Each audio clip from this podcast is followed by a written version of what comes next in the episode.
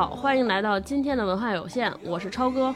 我是大一，我是星光。哎哈喽，大家好，新年了啊！嗯这今年是应该是我们二零二三年的第一期，哎，第一期新年节目。在对新年的头头几天跟大家见面，很开心啊！嗯希望大家二零二三年一切都好 拜个早年。这个早年是够早的，离，嗯，离春节春节也不远了，希望咱们二零二三年都能好。这不是估计大家应该差不多该阴阳尽阳了，阳过之后就是一片晴天啊。对，对未来不可限量，啊嗯，就好了，能该去哪儿玩去哪儿玩，嗯，该去哪儿浪去哪儿浪啊，嗯一切生活都可以正常的走起来了。没错，嗯，对，说到新年呢，很多朋友相信在新年里边应该也做了很多的计划啊，嗯不少的新的起始和展望，估计还有不好不少的朋友计划在二零二三年要开始一种全新的生活，开启一种全新的生活方式。嗯所以今年呢，二零二三年这个开年，我们也跟大家从一本儿可可能介绍一种全新生活方式。打开一种全新局面和角度的书啊！嗯，这本书哦也是被很多朋友 全新的生活方式啊，对 这没毛病。对 对，是吧？就跟我们这个城市生活完全不一样，甚至可能是咱们这些人这辈子都无法经历的生活，没错，对吧？没错，对这本书也是在去年大老师说，在二零二二年被好多朋友提及了多次的嗯李娟老师的《冬牧场》啊。嗯我们今天跟大家聊聊这本书，嗯，终于聊到冬牧场了。咱们开始聊书之前，我先问你们俩一个问题，就是假如啊，也给你们一个像李娟这样的机会，就和一群人。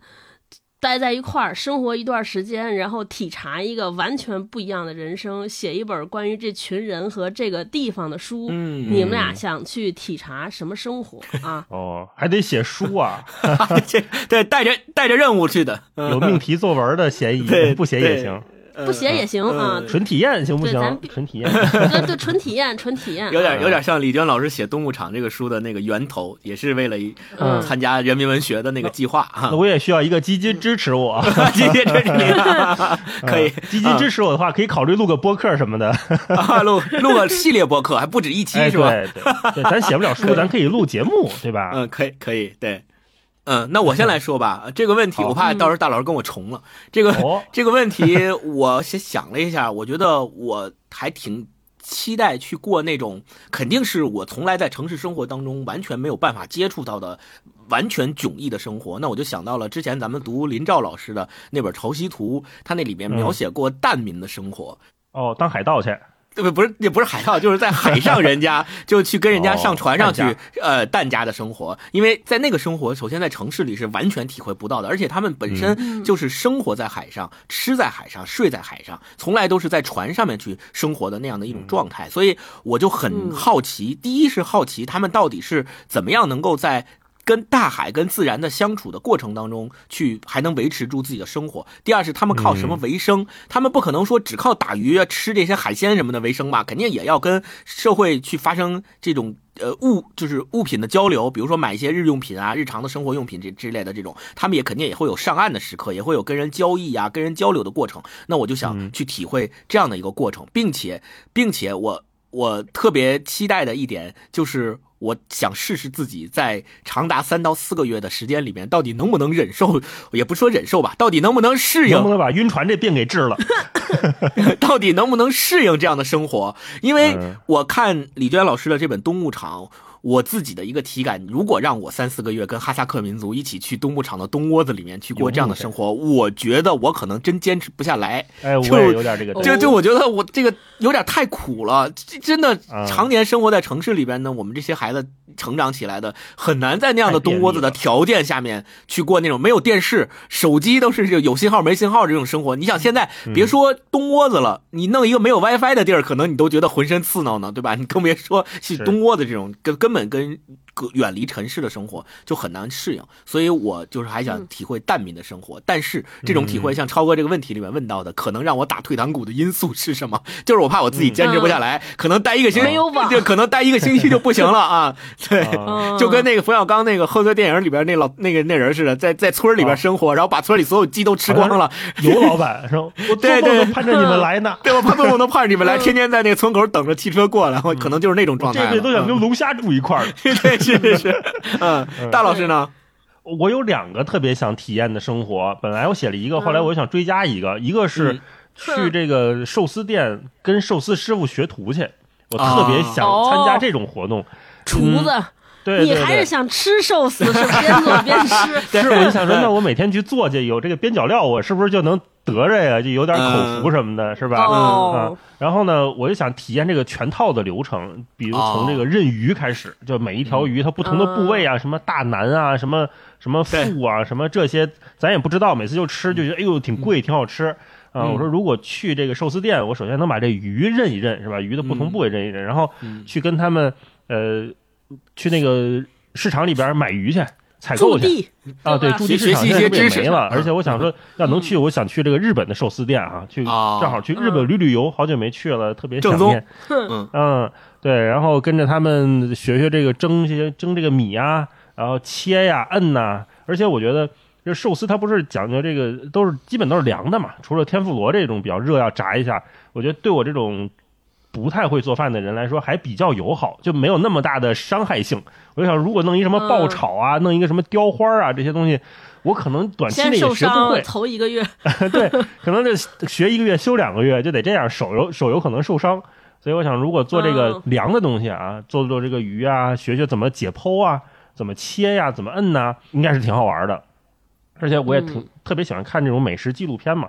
我想，嗯那能嗯，能有这样的机会去学习一下，呃，再顺便体验体验人家的生活，就朝九可可能人家起得更早，早上得去四点多就得去了四五点 四五点钟就去那个鱼市就得拍卖去了。我还看过那些纪录片嘛，对，他们有那个拍卖的环节，这个鱼特别好，是吧？我这家店我今儿就拍下来，我今天做这个，呃嗯。可能都得特别早起，然后去呃买鱼回来再做，然后再打打理这些鱼，然后迎接客人，然后跟客人做饭的时候还可以跟人聊一聊，是吧？客人要是高兴，愿意跟你问两句，你再给人介绍介绍，说我今儿这个是什么鱼啊，什么部位啊，什么今儿又进了什么新货了，要不要尝尝啊？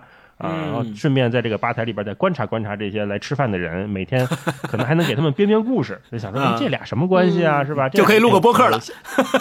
小情侣谈恋爱呢，还是这俩一看，哎呦，有点不正当关系，可能是这个谁跟谁 啊？可以呃会有这种给他们编编剧情。嗯，然后这个三个月，没准有那种常客老来吃的，就跟深夜食堂似的，没准还能跟人交个朋友，是吧？哎，熟了这个时刻老来，然后我跟他人聊聊的也挺对味儿的，是不是就能成为一个结束这三个月以后还能再联系的这种关系？超哥之前说的，就是那种纯社交场有点不太行，就不知道该干嘛。但是嗯咱这有个由头，是吧？本身就是一个可以社交的环境，我还挺愿意跟别人交流的。所以嗯我想说，哎，嗯当这种寿司师傅，你还能在前前台也能跟人聊一聊，是吧？有可能在这个整个这个体验当中，觉得阻止你的困难是什么？让你打会不会退堂起不来床啊？就是太累了。呃，我我不知道他们这都几点上下班，是不是也得两班倒啊？你看早上那么早去买鱼去，就是凌晨就得起，是吧？那晚上你嗯做完夜市，那十一点、十二点也有，那这怎么倒班儿？是不是得得得有换班啊？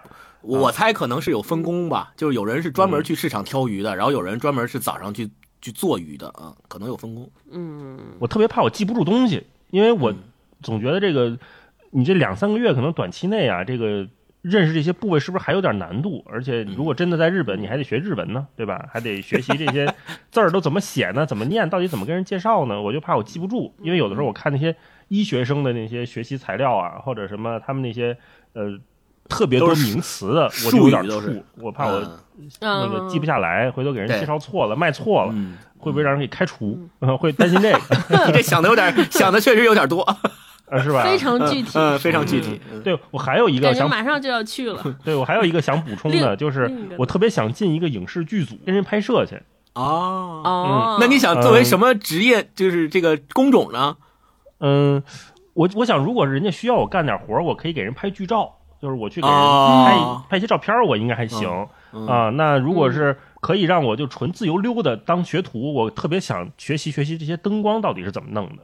啊，哇，还挺那专业的，你真的，我跟你说，扛打灯的人，首先一个就得体力好，对。因为灯贼 贼因为沉，得扛来扛去哦对。我不一定扛得动是吧？扛两天腰又不行了。嗯，还我挺有意思。每次看这些电视剧、电影、电视剧，我就特别好奇，说，哎，这个屏幕之后啊，这个取景框之外的生活到底是什么样的？而且，你想跟组两三个月，你就跟这些兄弟姐妹们就成为了一个并肩作战的小伙伴，就跟军训似的，可能嗯。我感觉，啊、大家一起创作是吧？一起来为这个作品去服务，而且。这些灯光啊、音响，音响应该都是后弄的吧？我感觉灯光现场嗯肯定就是，一今儿我要一个什么夕阳的光啊，要一个晚霞的光啊，是不是配合这个天气，我就得去造去。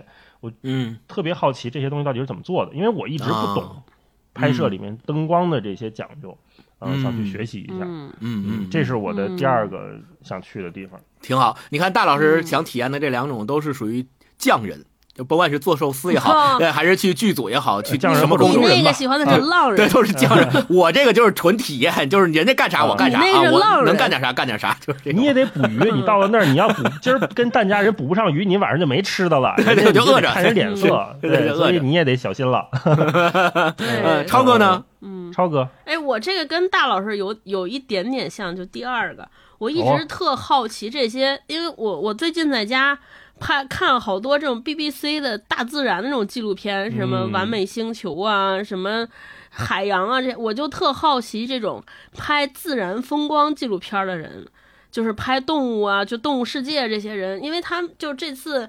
最近看那个完，哎，是叫《完美星球》还是《完美世界》？完美完美星球，嗯，它每一集完了之后，最后都会配一个纪录片，就是记录这波人他是怎么拍的，但只是给了一些片段。我就特别好奇这些人，因为我就觉得，首先，我觉得这些人本身就是我看记录那个纪录片里边呈现的这些人本身，他们好像就是既像是这些。植物学家、动物学家，同时也好像是探险家，他们本身就特别热爱大自然。然后我看的时候，经常有一个疑问，我说这些人都没有家吗？因为他们一待那个地方就待好多年，就感觉至少一年打底。我说这都没有家吗？不回家吗？不想老婆孩子吗？就在那儿待着。嗯所以，所以我就特好奇，我都特想跟他们走一走，看一看，就是看看这些人到底是是什么动力促使了他们每天这么热衷于在世界上这种极地。最严寒的环境里边，然后就为了拍个猫，拍个狗。我那天看拍海鬣蜥，就是一蜥蜴跑到特别冷的零下几十度，而且他们很多人像水下潜水摄影师，本身他们自己都得是特别会潜水的，他会潜。你想一个潜水的，而且在大浪里边、海浪里边潜水，追一个追一个蜥蜴。本身技术就很高，嗯，我就老说这他们到底过什么瘾呢？我就特别不理解 这个，过所以我就特别想跟着他们待一待，嗯就是特别特别好奇他们的生活，他们怎么过，他们吃什么呀，对吧？遇到危险了害不害怕呀？嗯，哎，那你去这种地方，你不怕危险吗？因为我想过这个事儿，有的时候我跟 P D 家看那些纪录片，比如咱们上次聊那个《火山之恋》那那种片子，嗯他说：“哎呦，这也太危险了，或者说你这不得且等呢吗？”我就担心这三个月你可能都等不着你要拍的那个东西，或者说嗯。你去那个穷山恶水或者特别没有人烟的地方，那个大自然对对人类的这个威胁，你不害怕吗？我害怕呀，我就是 我，但是我就是拍这些人嘛，我也不是拍这些动哦，物，你所以拍那个拍纪录片的团队去了，对哦对，我就是好奇这些拍纪录片的团队，因为我那天我我那天看那个更更害怕，就是他们讲那个拍叫一种蜥蜴叫海鬣蜥和陆鬣蜥，陆是大陆地的陆嘛，那个陆鬣蜥每年产产的这些产子的时候，都要跑到火山的那个中心那个坑底，火他们就是要在火山里边生生蛋孵蛋，那不很热吗？对对对，因为那个地方就是喷发过的火山，就非常暖和，他们哦他们就在那个里边才是，所以这些摄制组的人就得徒步走到火山坑那个坑底，在那跟着这些人拍蜥蜴。又说得走好几个，然后旁边就是那个岩石咵啦咵啦往下滚，嗯嗯，所以我真的就想说这这图啥？然后这个同同样一个人 拍海裂蜥的时候，要拍到我感觉那个地方至少在就是在北回归线了，就是在北极圈附近、嗯那么冷的海里边下海，然后跟着洋流被卷的在那儿拍，就一个人又是下火山，又是下，真是刀山火海呀、我就说这得多爱这件事儿才能这样，就拿生命奉献出生命来拍这些，所以我就对这些人特别好奇。嗯，就对我最大的挑战，我觉得应该就是体能。就是我可能就比如。说，对对对，你就想爬那火山，我看他们说下那坑底走四个小时，我这哦走四十分钟估计得躺下了。说你们先去吧，我只能还得扛着设备，对。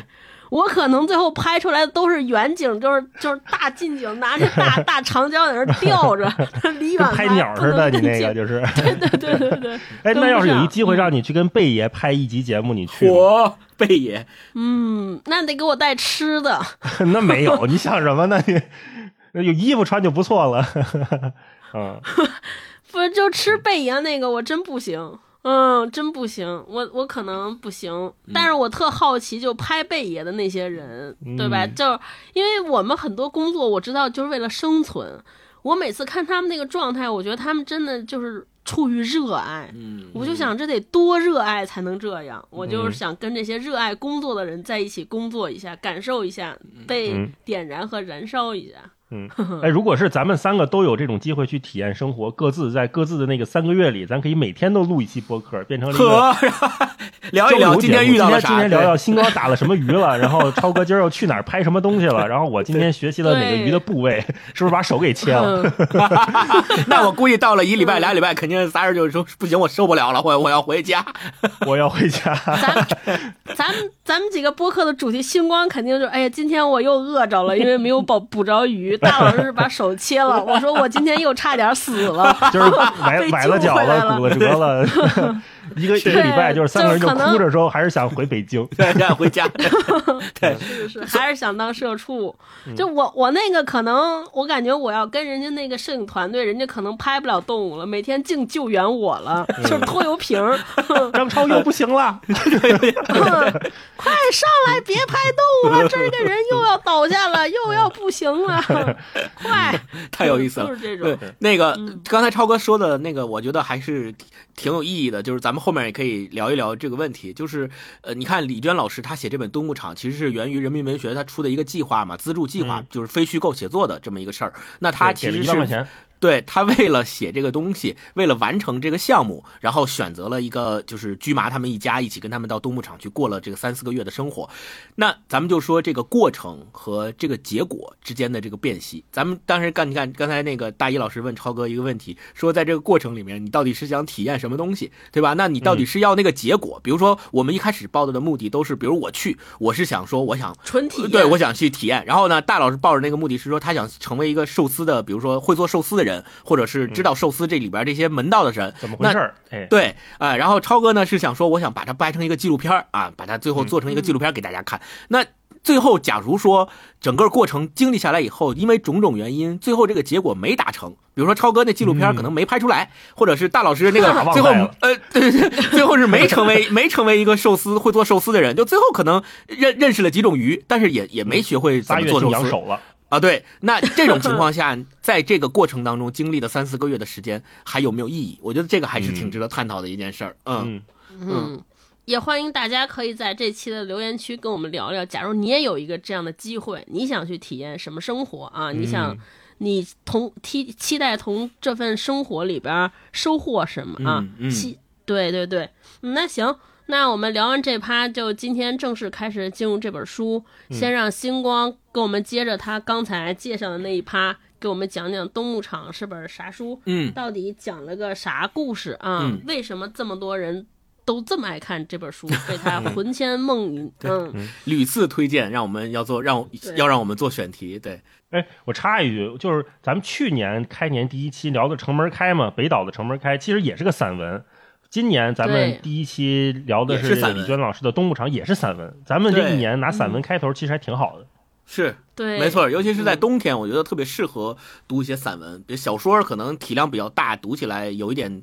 就是有点压力，但是可能读散文一篇一篇呢，你就不会有那么大的压力。对，嗯嗯，我来介绍一下李娟老师的这本《冬牧场》吧。因为《冬牧场》呢，就是大家也都非常熟悉，而且像你看，在冬天一到一进入冬天，就有很多的朋友来各种地方小宇宙的评论区啊、微博呀，跟我们推荐说，我想听你们读《冬牧场》，就是各种来推荐这个选题。为什么他这本书就这么让大家喜爱，并且其实这本书出版了出版了很多年了，它不是一本新书，但是它依然在这些年的过程当中，还是让大家魂牵梦萦、屡次提及。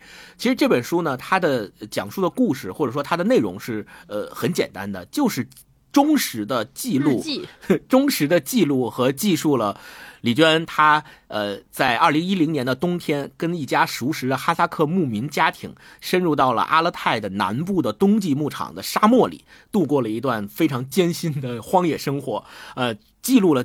整个的这一篇的内容，就整个这本书里面的三十八篇文章的内容，都是围绕这一年冬天他跟这家哈萨克牧民家庭在冬牧场的生活展开的。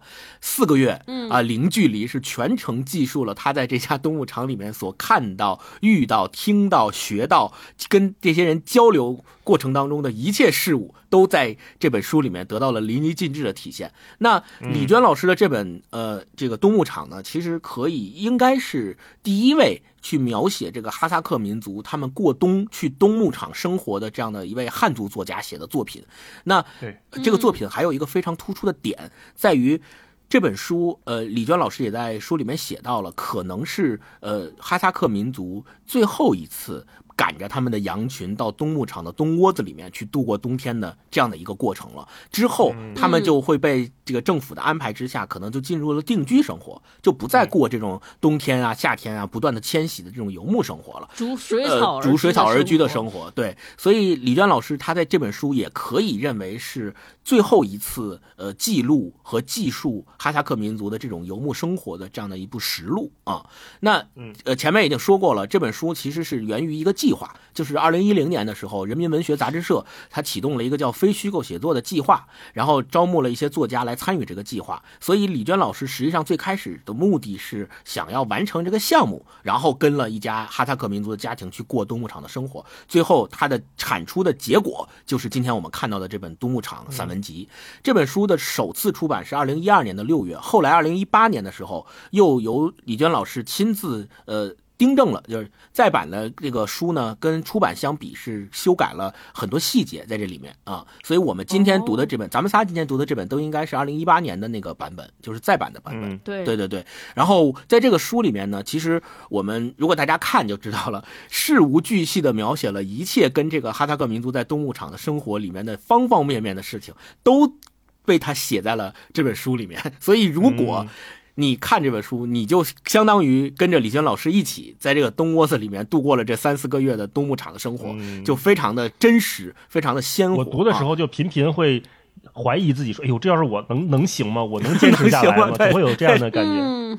我从穿冬天那个进冬牧场准备衣服的时候就已经退却了，我可能到那儿就已经放弃了。所以，这种来自于生活的真实和鲜活，可能也恰恰是让大家在这些年里面一直不断的去提及这本书，一直不断的去阅读这本书的一个重要的原因。对，这就是李娟老师的这本《冬牧场》。它已经不是一个不是一个单纯的畅销书了，它变成了一本长销书。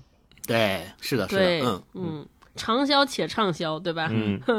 来，那大老师给我们介绍介绍，到底李娟老师是何方神圣？为什么只有她才能写出这样的书？或者说，是不是只有她才能写出这样的书？嗯，好，李娟是一九七九年出生在新疆的汉族人，基本可以我们算是八零后的作家吧，差点八零后。嗯，他小时候呢是在四川的外婆家和新疆的妈妈家这两边来回的往返。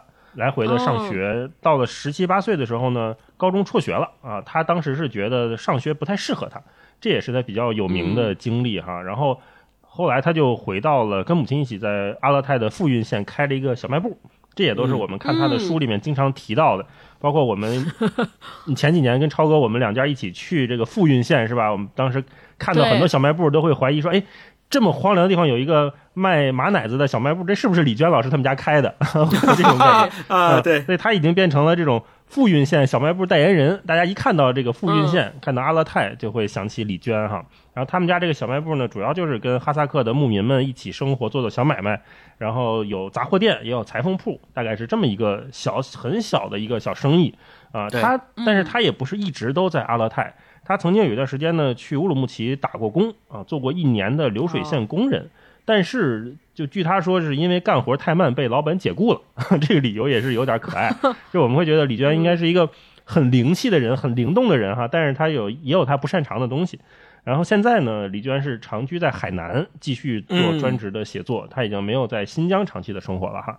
啊，那哦，他的出版呢是大概是九九年到两千年的时候，大概得这得是二十多年前，四分之一个世纪以前啊。冬天，李娟老师当时出了第一本书，叫做《九篇雪》，后来慢慢出版了《阿勒泰的角落》《我的阿勒泰》，然后《冬牧场》啊、《春牧场》等等等等系列的一系列的书。现在就昨天，我跟霹雳一起去一个书店里面看这个畅销排行榜那一堆儿里面，还有李娟老师的书还放着，就是她的书啊，哇，不存在于什么时候出版，他只要是有有这个书，他就会一直在某个排行榜上长居不下啊，这也是很很厉害的地方。嗯是呃，然后零刚才我们说这个两千年左右开始出书嘛，到了零三年的时候呢，李娟还有一段挺有意思的经历，就是她当时成为了阿勒泰地委宣传部的公务员。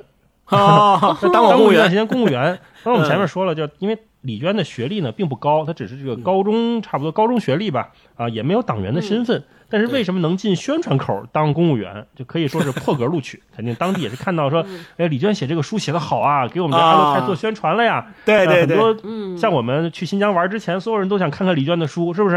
然后看完了，再这这对是带一本阿勒泰去阿勒泰，这样才有那种朝圣的感觉。是是，估计都是这样。对嗯，所以就觉得哎挺适合让他来当这个文化宣传员，所以他在这个宣传口待了五年，也挺长时间的，待了五年，对对，大概也写了不少的宣传资料、宣宣传材料，后来又辞职了，到现在又一直做一个全职的作家，所以这个就是李娟大概的经历。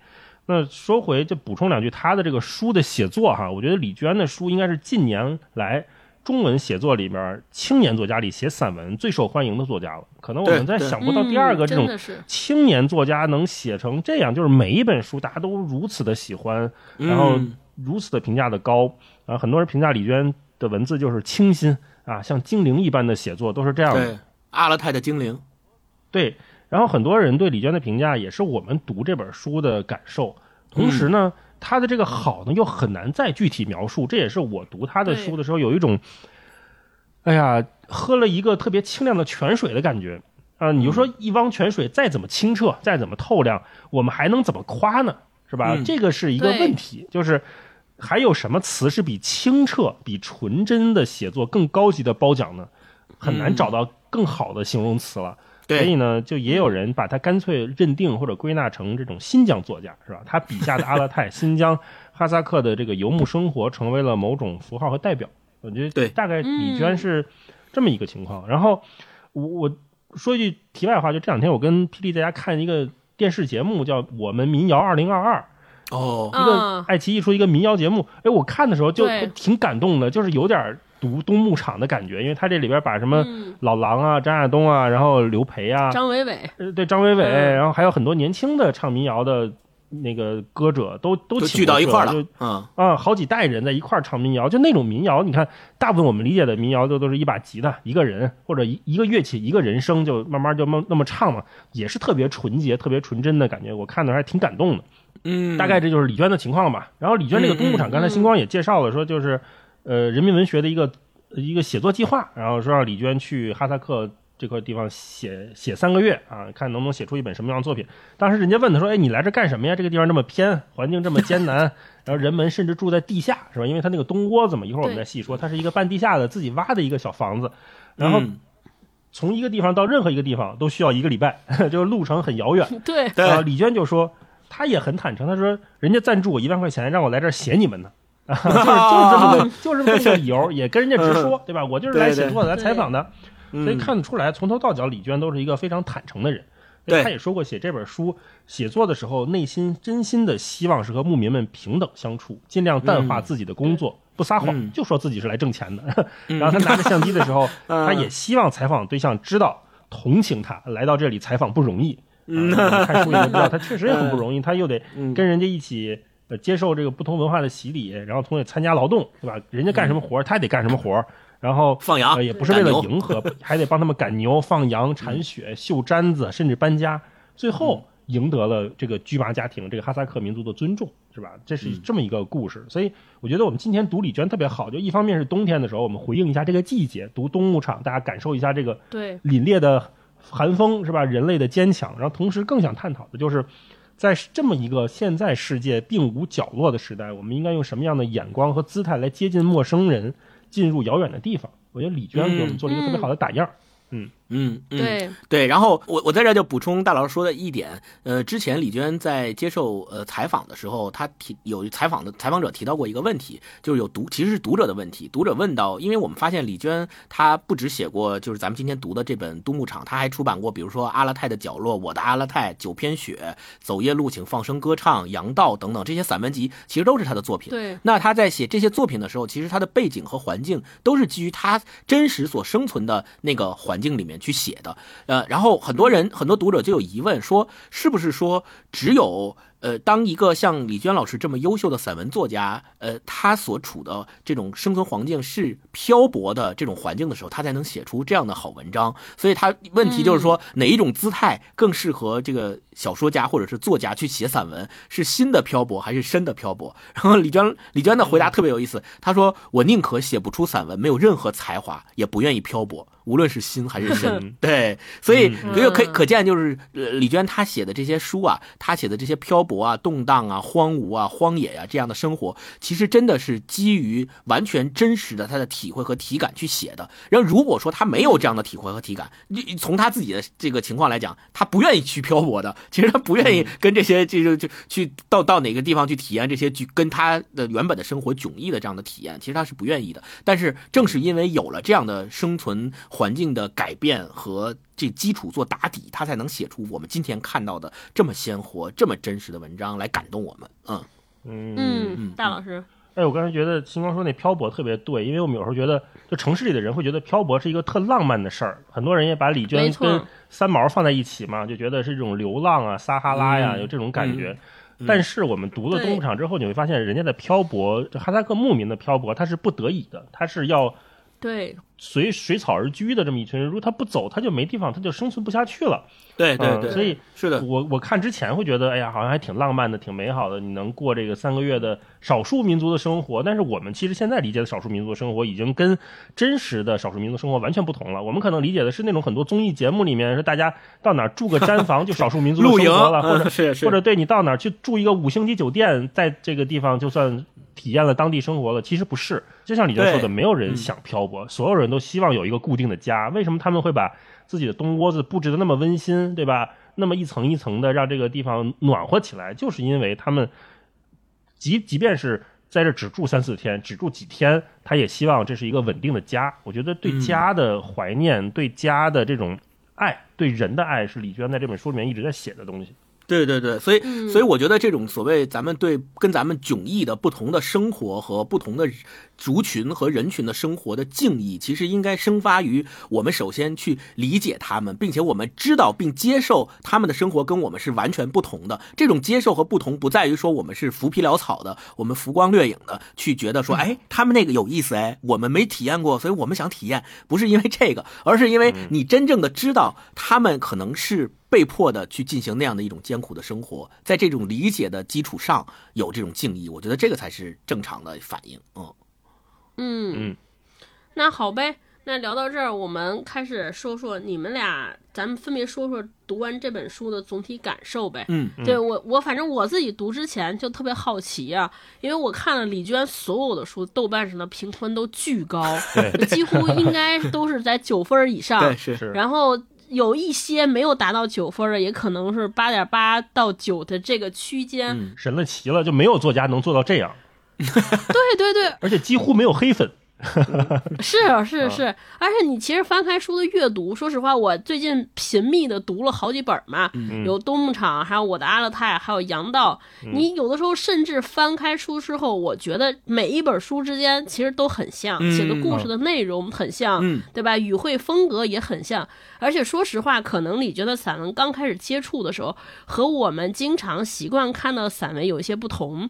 就他这个这个文章的字啊，字句非常的就是带着土腥味儿，就就往好了说是接地气，往往往不好听了说，就情商低的说法，你会发现说真的就是本分到你看不到任何华丽的辞藻和修辞，没有修饰就很多人不是说把它讲成这个。阿勒泰的三毛嘛，嗯对吧？我们但是我们很多年轻时候读三毛，我觉得就是无限的浪漫，就是那种生活是令人神往的。穿但是着波西米亚大读李娟的阿长裙，长发飘飘。对对对，嗯，是是是，就是安妮的宝贝嘛。对，嗯但是我们读吕坚的书，读到的就是咔咔往下掉土渣子。对对，就是你走着走你衣服就破了你实在嗯。对对对，而且就是生活之严寒，就是你，我可能是作为一个城市人，第一次发现说，在今天的中国，可能还有一群人为了温饱问题在挣扎，对吧？嗯所以我就不，就是我当时读的时候，就是一边羡慕，一边好奇，一边审视我自己，说这本书到底吸引我和和很多和我一样的人，就到底吸引，就它的魅力在哪儿，对吧？这种生活，你问问大家说，你真的向往这种生活吗？估计一般人不会向往，对吧？零下五十度，疯了，去那儿去敢过这样的生，活的。嗯，对，就是你说我们是羡慕这种生活方式嘛，也不是。你说我们是被这里边华丽的辞藻所惊撼吗？也没有惊愕吗？也不是，也没有。嗯，那到底咱们到底爱他什么呢？嗯我觉得今天就是你们俩可以说一说，对 读完这本书的感受，以及咱们看看是不是能解剖解惑一下，从嗯咱们各自的角度说说，到底吸引我们的东西在哪儿？是什么让我们就这么爱，嗯拿起来就放不下？那大老师先来。嗯，我想了很久这个问题，因为这不是我第一次看李娟，我可能十年前就读过李娟的书，当时就嗯其实是没读明白。惊艳了，一方面是惊艳，哦说这个书写的这么好，就仅此而已了。我说不出来好在哪里。这一次，因为咱们要做节目嘛，说好好研究研究人家怎么写的是这么的有魅力。我觉得李娟所代表的是一种观察世界的眼光，嗯这种眼光是他一直一以贯之在他的所有书写里面的，就是他不是猎奇，不是强调不同，而是他写出来了所有人人和人之间的、人和家庭之间的、人和天地之间的相通的快乐和痛苦。嗯，对这是李娟一直在书写的东西。就我们看很多旅行文学呀、纪录片呐、尤其是比如我们从读者的角度出发，或者从作者写作意图出发，我们都是很习惯的看到不同，天然的去寻找那个猎奇的部分。对，那如果我们身处平原，身身在北京，可能会觉得新疆是遥远的，对吧？哈萨克的穆斯林是少数民族，他们的生活是陌生的，文化是神秘的。但是，当我们看李娟到了居麻家，就是这个牧民家里的时候，到这个真实的哈萨克家庭里面，她的身份首先变了，就她从一个汉族的身份变成了一个少数群体的身份，对吧？我们都知道，在新疆，汉族人其实才是少数的。那对对对同时，对他所在的新疆又是中亚腹地，也是另一个中心。我们如果把中心定在中原，定在北京，那看中亚一定是遥远的、偏僻的，对吧？但是如果我们站在中亚看世界，或者把这个时间的尺度拉长，我们就知道中亚其实是亚欧大陆的核心，对吧？世界文嗯明发展最重要的一部分，曾经就在中亚这个地方。包括我们之前提过的丝绸之路，嗯啊，还有现在倡导的各种政策，其实都是流经中亚这个地方的。对，中亚变成了一个中心，我们怎么看一个抛去自我视角的另一个中心的故事？这个是李娟一直在写的东西。然后李娟，我觉得她作为一个观察者，我们同样也会好奇，她会以什么样的姿态进入这段生活呢？是以我为中心的去寻找不同呢，还是以他者为中心，让自己产生变化去融入呢？就当我们试图用“不同”这两个字来区分或者定义他者的时候，就不自觉地把自己放在了中心的位置上。但是李娟，我觉得她的那种中心感非常弱，她没有带着这种评判的眼光去看跟他不一样的人和世界，对对对，他就选择另外一种路，就是他写出了真正的属于那叫那四个字叫人文主义的东西。我觉得是在他的文章里面哦一直在、一直有的，就是人和人嗯共通的悲欢离合。跟什么民族没有嗯关系，跟农耕文明、跟草原文明没有关系。他写的是那个人和人最本质的情感。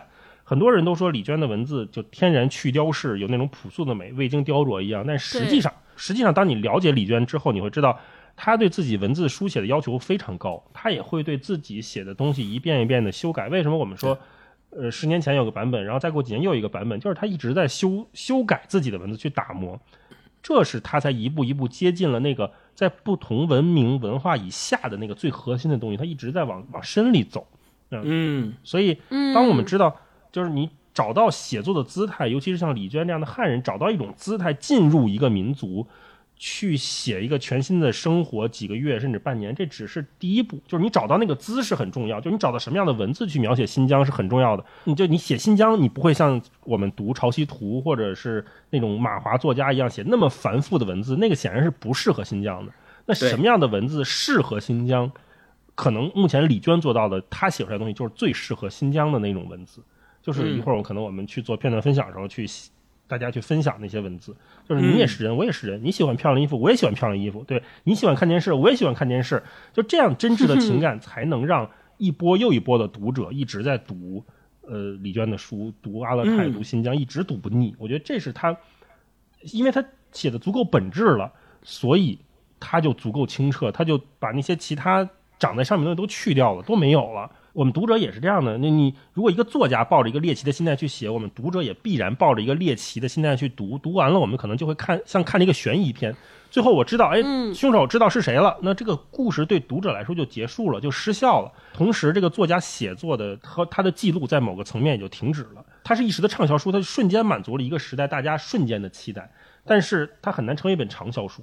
就刚才我们像说的，李娟为什么这本书她写写的东西能几年、几十年一直让人读下去，就是因为她没有光光去写一个故事，她写的是那个人和人相通的最相通的部分，这是我的理解。嗯嗯嗯，我我在大老师的基础上，我的一个体会是，大老师刚刚说李娟其实她对自己的文字是有非常强烈的打磨的意愿的，并且她也在一直这样做。这个打磨其实从她的编辑的那个嘴里面其实是可以得到印证的，就是她的编辑在她的这个再版的过程当中，包括她的文字里面的每一个标点符号怎么用，她都会特别细心的去把它打磨出来。但是我们知道的这种打磨呀，引号这种打磨和我们以前所说的那种对。自己的文字特别的，呃，对自己文字的精致修饰、遣词造句有非常高的要求的这种的这种作家。完全不同，我恰恰相反，它是一种反向的打磨。这种打磨是，我把文字上的那些华丽的词藻、那些修饰性的东西都把它打磨掉，我留下来的一定是那种粗粝的、那种原生的、自然的，让你一下就能感觉到哈萨克这个民族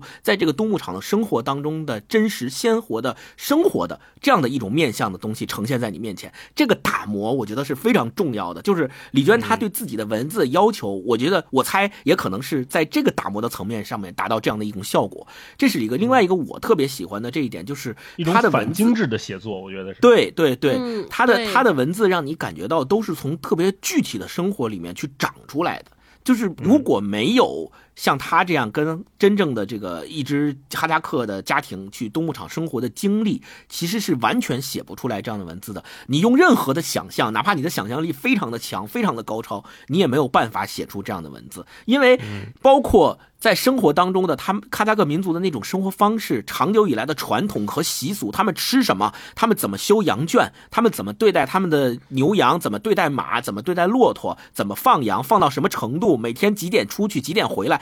这种生活的细节是没有办法通过想象达到的，一定是必须跟他们每天生活在一起，每天记录，每天观察，才能够写得出来的东西。所以它本身就具备了一种生活的真实感。我觉得这种真实感是我们每一个生活在城市里面的不经没有办法也没有机会去接触这种生活的人所能体会到的第一层感情。第二层就是在这个真实感的后面，有一种充满希望的苦中作乐的。这个情绪围绕在你身边，就哪怕这么苦，他们这些哈萨克民族的人，他们也没有放弃在生活中寻找乐趣，他们也没有放弃跟邻里之间、跟牛羊之间、跟自己的家人之间的那种温馨的亲情和互动，他们也没有说把自己封闭起来，呃，东窝子呃周边。起码都得骑两个小时才能看见下一户人家下一个人，那我干脆我就跟谁都不来往，对吧？这如果是我们的情况，这就是自然条件所限，没有办法来往，那我就不来往了。但他们没有，他们甚至于去主动的去外面骑马两个小时去跟人家串门子，而且这种串门子谁？谁来了，谁路过这个地方，哪怕你是一个过客，你只要进到我的东窝子里面，跟我喝一杯茶，跟我吃几片馕，你就是我的，你就是我的朋友，我也愿意敞开我的胸怀去接纳你。我觉得这种他们人与人之间的真实朴素的情感，是建基于我们前面所说的那种真实的生活之上的。没有真实的生活，就没有这种坚实朴素的情感在里面。另外，大老师说的那个，就是他没有李娟没有把自己当做一个呃。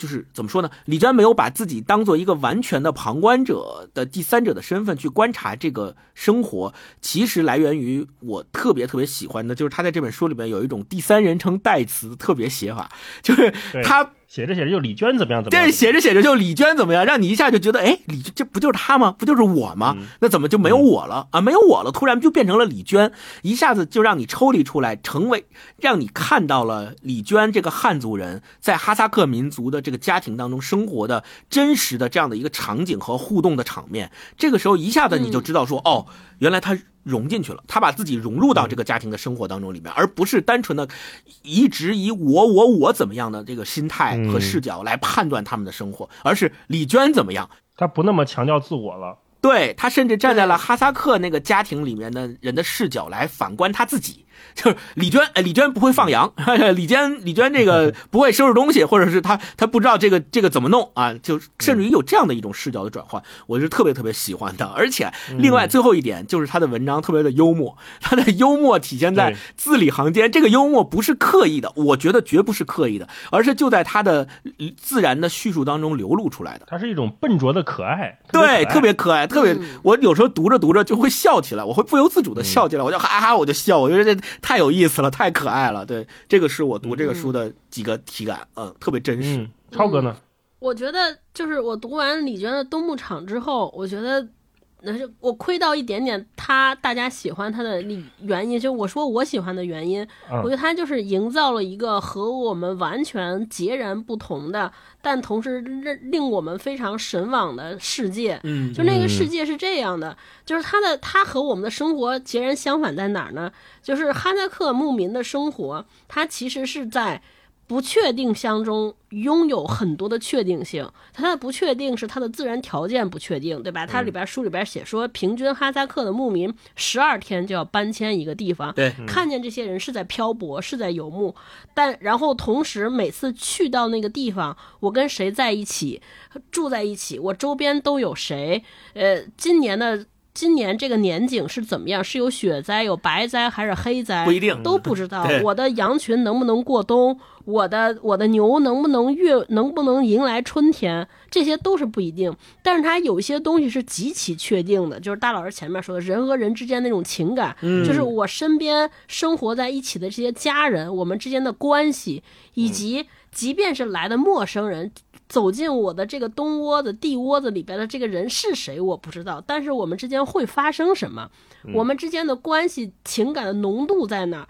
这些都是极其确定的。对，所以在这个确定当中，就给了很多人这些。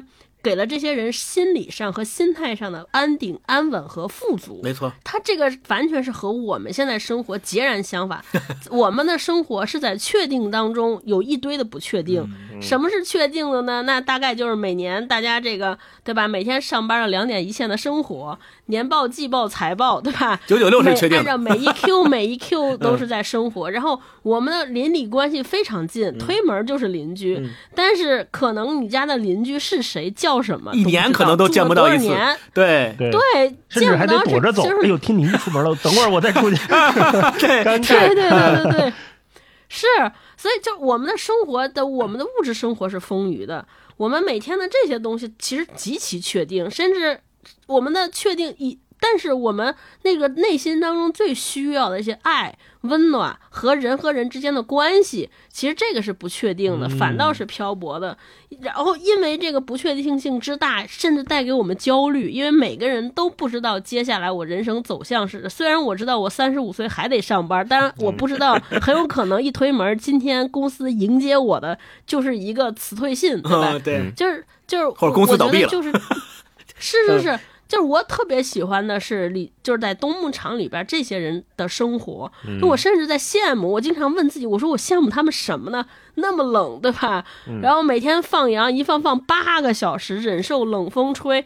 但是我突然间想到，我有点想去放羊，就是在在放羊，至少那那八个小时的时间，似乎就是属于我自己的。我无论是发呆。我哪怕是 骂羊，我什么都不干，但是那那那个时间是完全可以自由掌控的。嗯，但但是我们现在的生活是属于什么看起来都是你的，但什么又都不是，什么也不是你决定不了。就你我不知道，对对，无法决定。所以这段时间，我觉得这个可能是这本书特别吸引我的地方，就它里边描述的那些生活、那些确定感、那些人真挚的感情，没错，是我永远现在都没法拥有，特别渴望。望拥有的，嗯，另外一点就是说到大老师一直讲说我们接近一个陌生人的姿势和姿态，我觉得这个好像也也是没有的。就是我在我在看这本《冬牧场》的同时，看了一个电影，大家特别给大家推荐，叫《蒙古草原天气晴》，大家可以和这本书配套着看啊。为什么配套着看？第一呢，就那个那也是一个纪录片。那个纪录片讲的是蒙古这个国家也是一个牧民的生活，这个牧民的生活内容其实和东牧场的牧林牧人很像，哈萨克牧人很像，也会去放羊放牛，然后也去有冬牧场、春牧场、夏牧场，然后也是一家人的生活，基本是基本上的生活状态是一样的。但是你就从这个纪录片的视角能够看出来，我们经常说说李娟的写的每一本书都是充满了浓浓的爱。看到了顽强的生命力，就这个爱到底是如何体现，或者说怎么能看出来的爱，怎么能看出来李娟对大家的爱呢？大家可以通过这个《蒙古草原天气晴》那个纪录片做一个对比。那个纪录片就是一个纯理性、中立、客观的视角，嗯，来站在第三方的角度来看一家人的命运，他们生活的凄惨，他们对于生活，他们在这种这种牧民在和爱。大自然恶劣的条件之下进行生存的搏斗，同时有尊严的活着。其实讲的内容一样，但是你看那部。片子的视角，就你知道它是冷峻的，是非常非常客观的。看完那个你就知道，哎，李娟的这个书里这些爱意，这些他对于哈萨克人的喜欢，对于这片土地和这个生长在这片土地上人民的那种情感是如何体现的，一对比就能体现出来。我觉得整个这本书让我读完，我觉得就是一个非常非常温暖的书籍，特别适合冬天看。嗯，对，一方面能够感受到这种严寒，能够非。非常切身的有体感，这个关于这个季节的体感，但是就在心底上涌出来特别多的暖意，让你有有力气和有能量。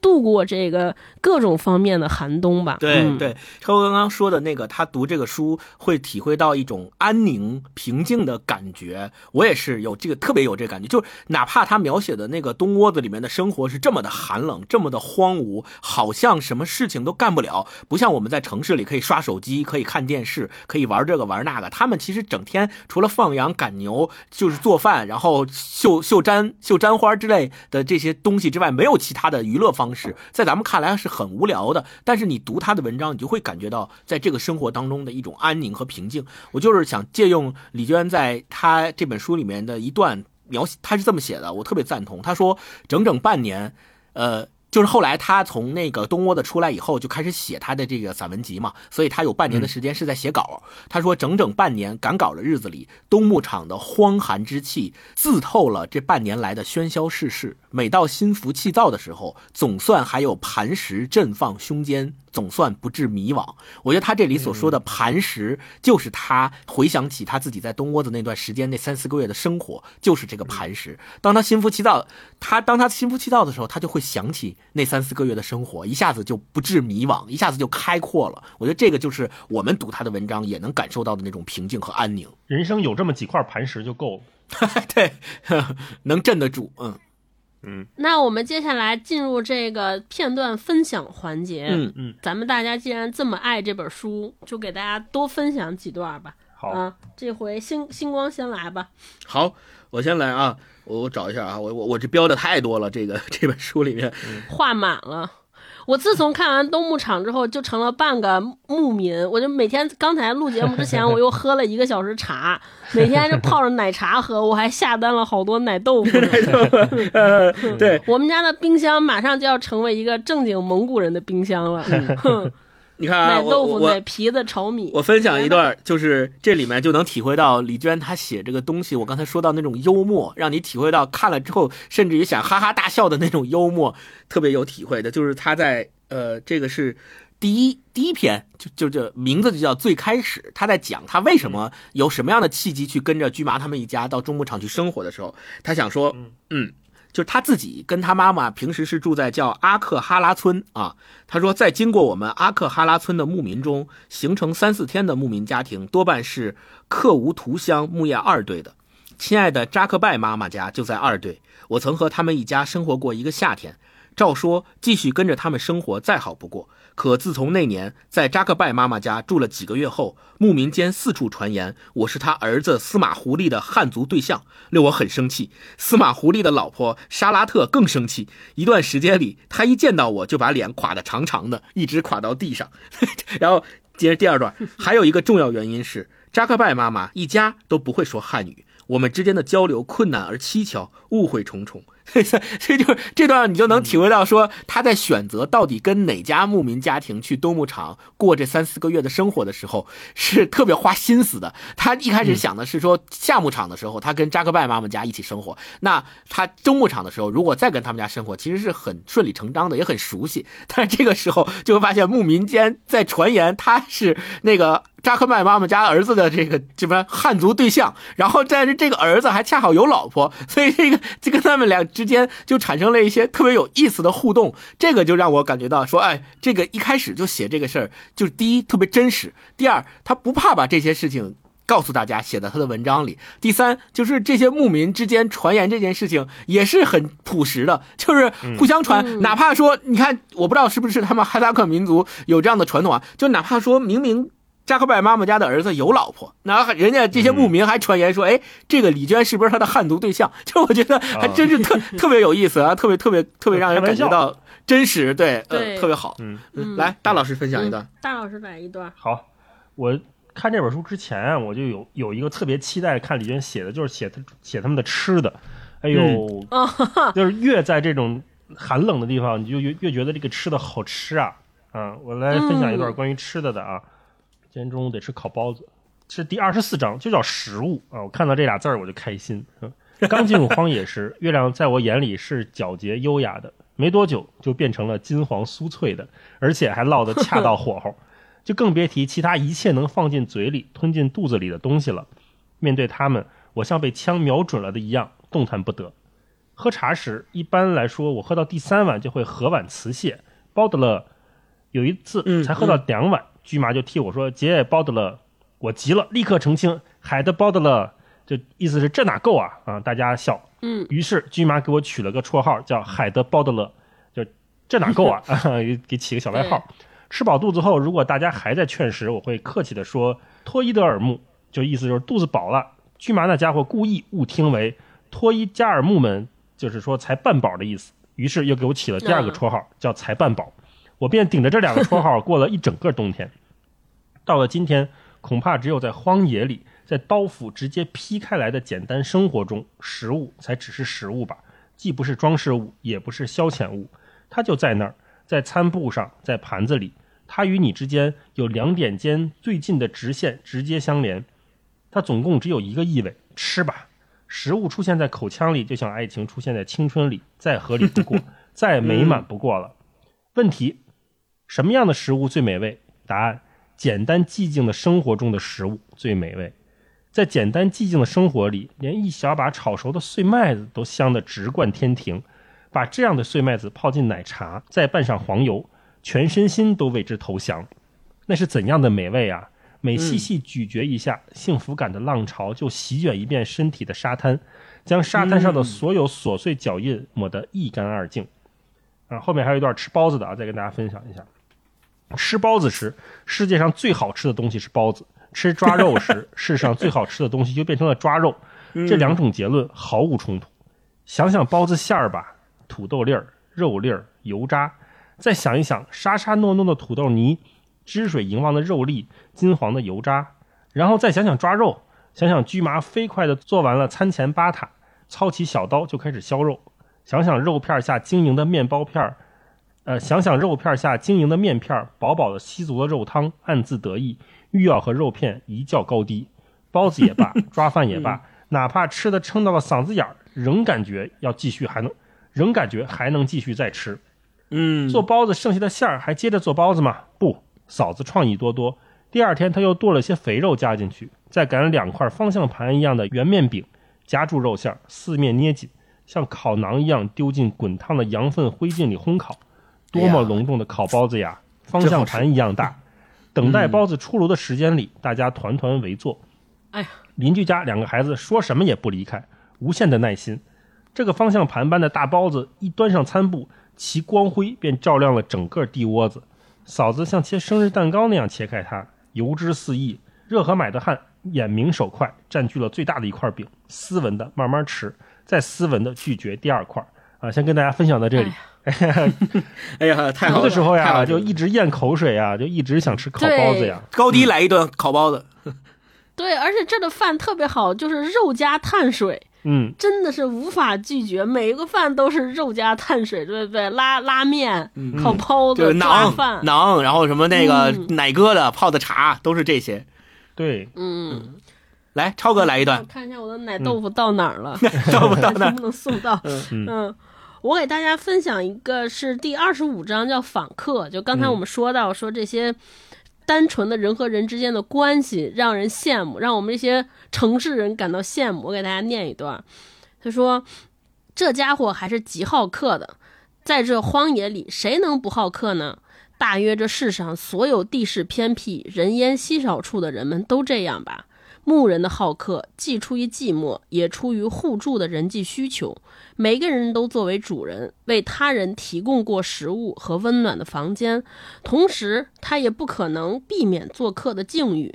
这种宾主间的平等，令荒野中的人际交往踏实、真诚又单纯。客人登门，立刻铺开餐布奉茶；若碰到开饭，就一起坐下来吃；碰到煮肉，也毫不客气地洗手入席。若碰到劳动，同样也逃不掉，立刻下马投入。嗯，所以在荒野里，再怎么偏僻隐蔽的地窝子，都会随时收拾得干干净净、利利索索，随时做好迎接客人的准备。哪怕一个冬天只有一个客人上门，也会为这一个人保持一整个冬天的整洁。这不仅仅是虚荣，还是这是尊严，也是尊重。不知为何，宾主问候过后，一一入席。最初的十分钟往往无语，大家一碗接一碗喝茶，主人也沉默着陪同，好像突然间都那么疲惫。然而又是突然间，有人提起一个话头，席面顿时活络起来，交谈渐趋热烈，到后来停也停不下来。哪怕有事先来的客人也是如此，先愣着不说话，喝了二十分钟的茶后，我无意中朝他看了一眼，他这才赶紧说：“你的妈妈给你带来了一只箱子，在外边放着。如果我一直不朝他看，他是不是就一直不找机会说出这件事儿？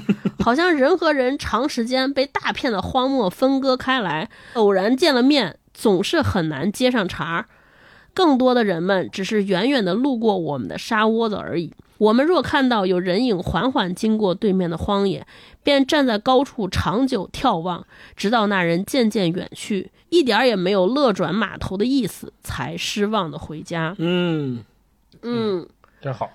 对，我就分享这个。我觉得这个人和人之间的关系真的太好了。就大家坐在这儿不说话，一句不说也行，嗯对吧？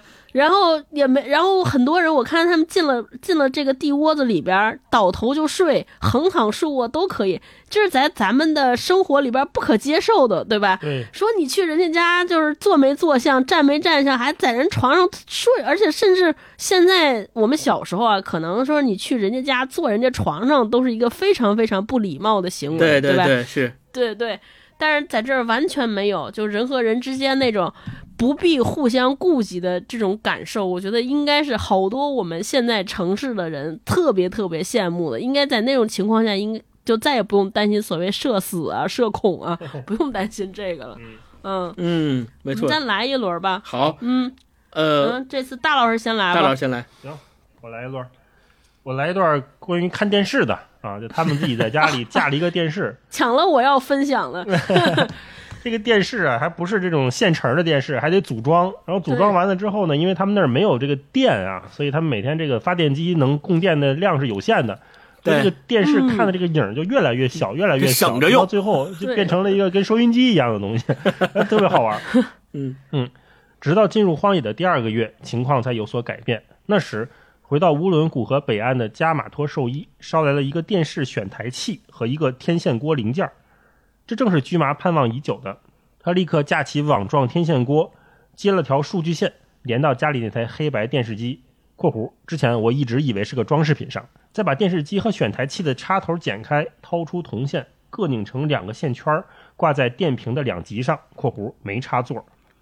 屏幕亮了，满是雪花点儿。然后我们一人在外面晃动天线锅，一人在屋里盯着显示屏上的接收数据，反复调试。终于调出了两个汉语频道，虽然信号弱，只有百分之二十，画面卡的厉害，但对大家来说已经非常满意了。哎，嗯我真是撞了好运了！真没想到自己居然待在了可能整个东牧场唯一有电视的人家。大约大家都是中规中矩的牧羊人，像驹麻这样稍稍有有些野心的聪明人，全都跑出去做生意发大财了。嗯，只剩他一个人待在牧场上，陪着羊群孤独地聪明着，浑身聪明劲儿实在没处使，就折腾了一个电视。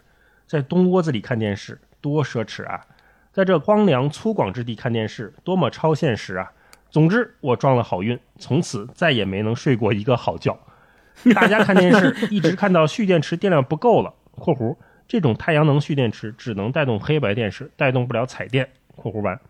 画面不稳定了，发白了，还要看，直到看到画面越发模糊，并且越缩越小了，还要看。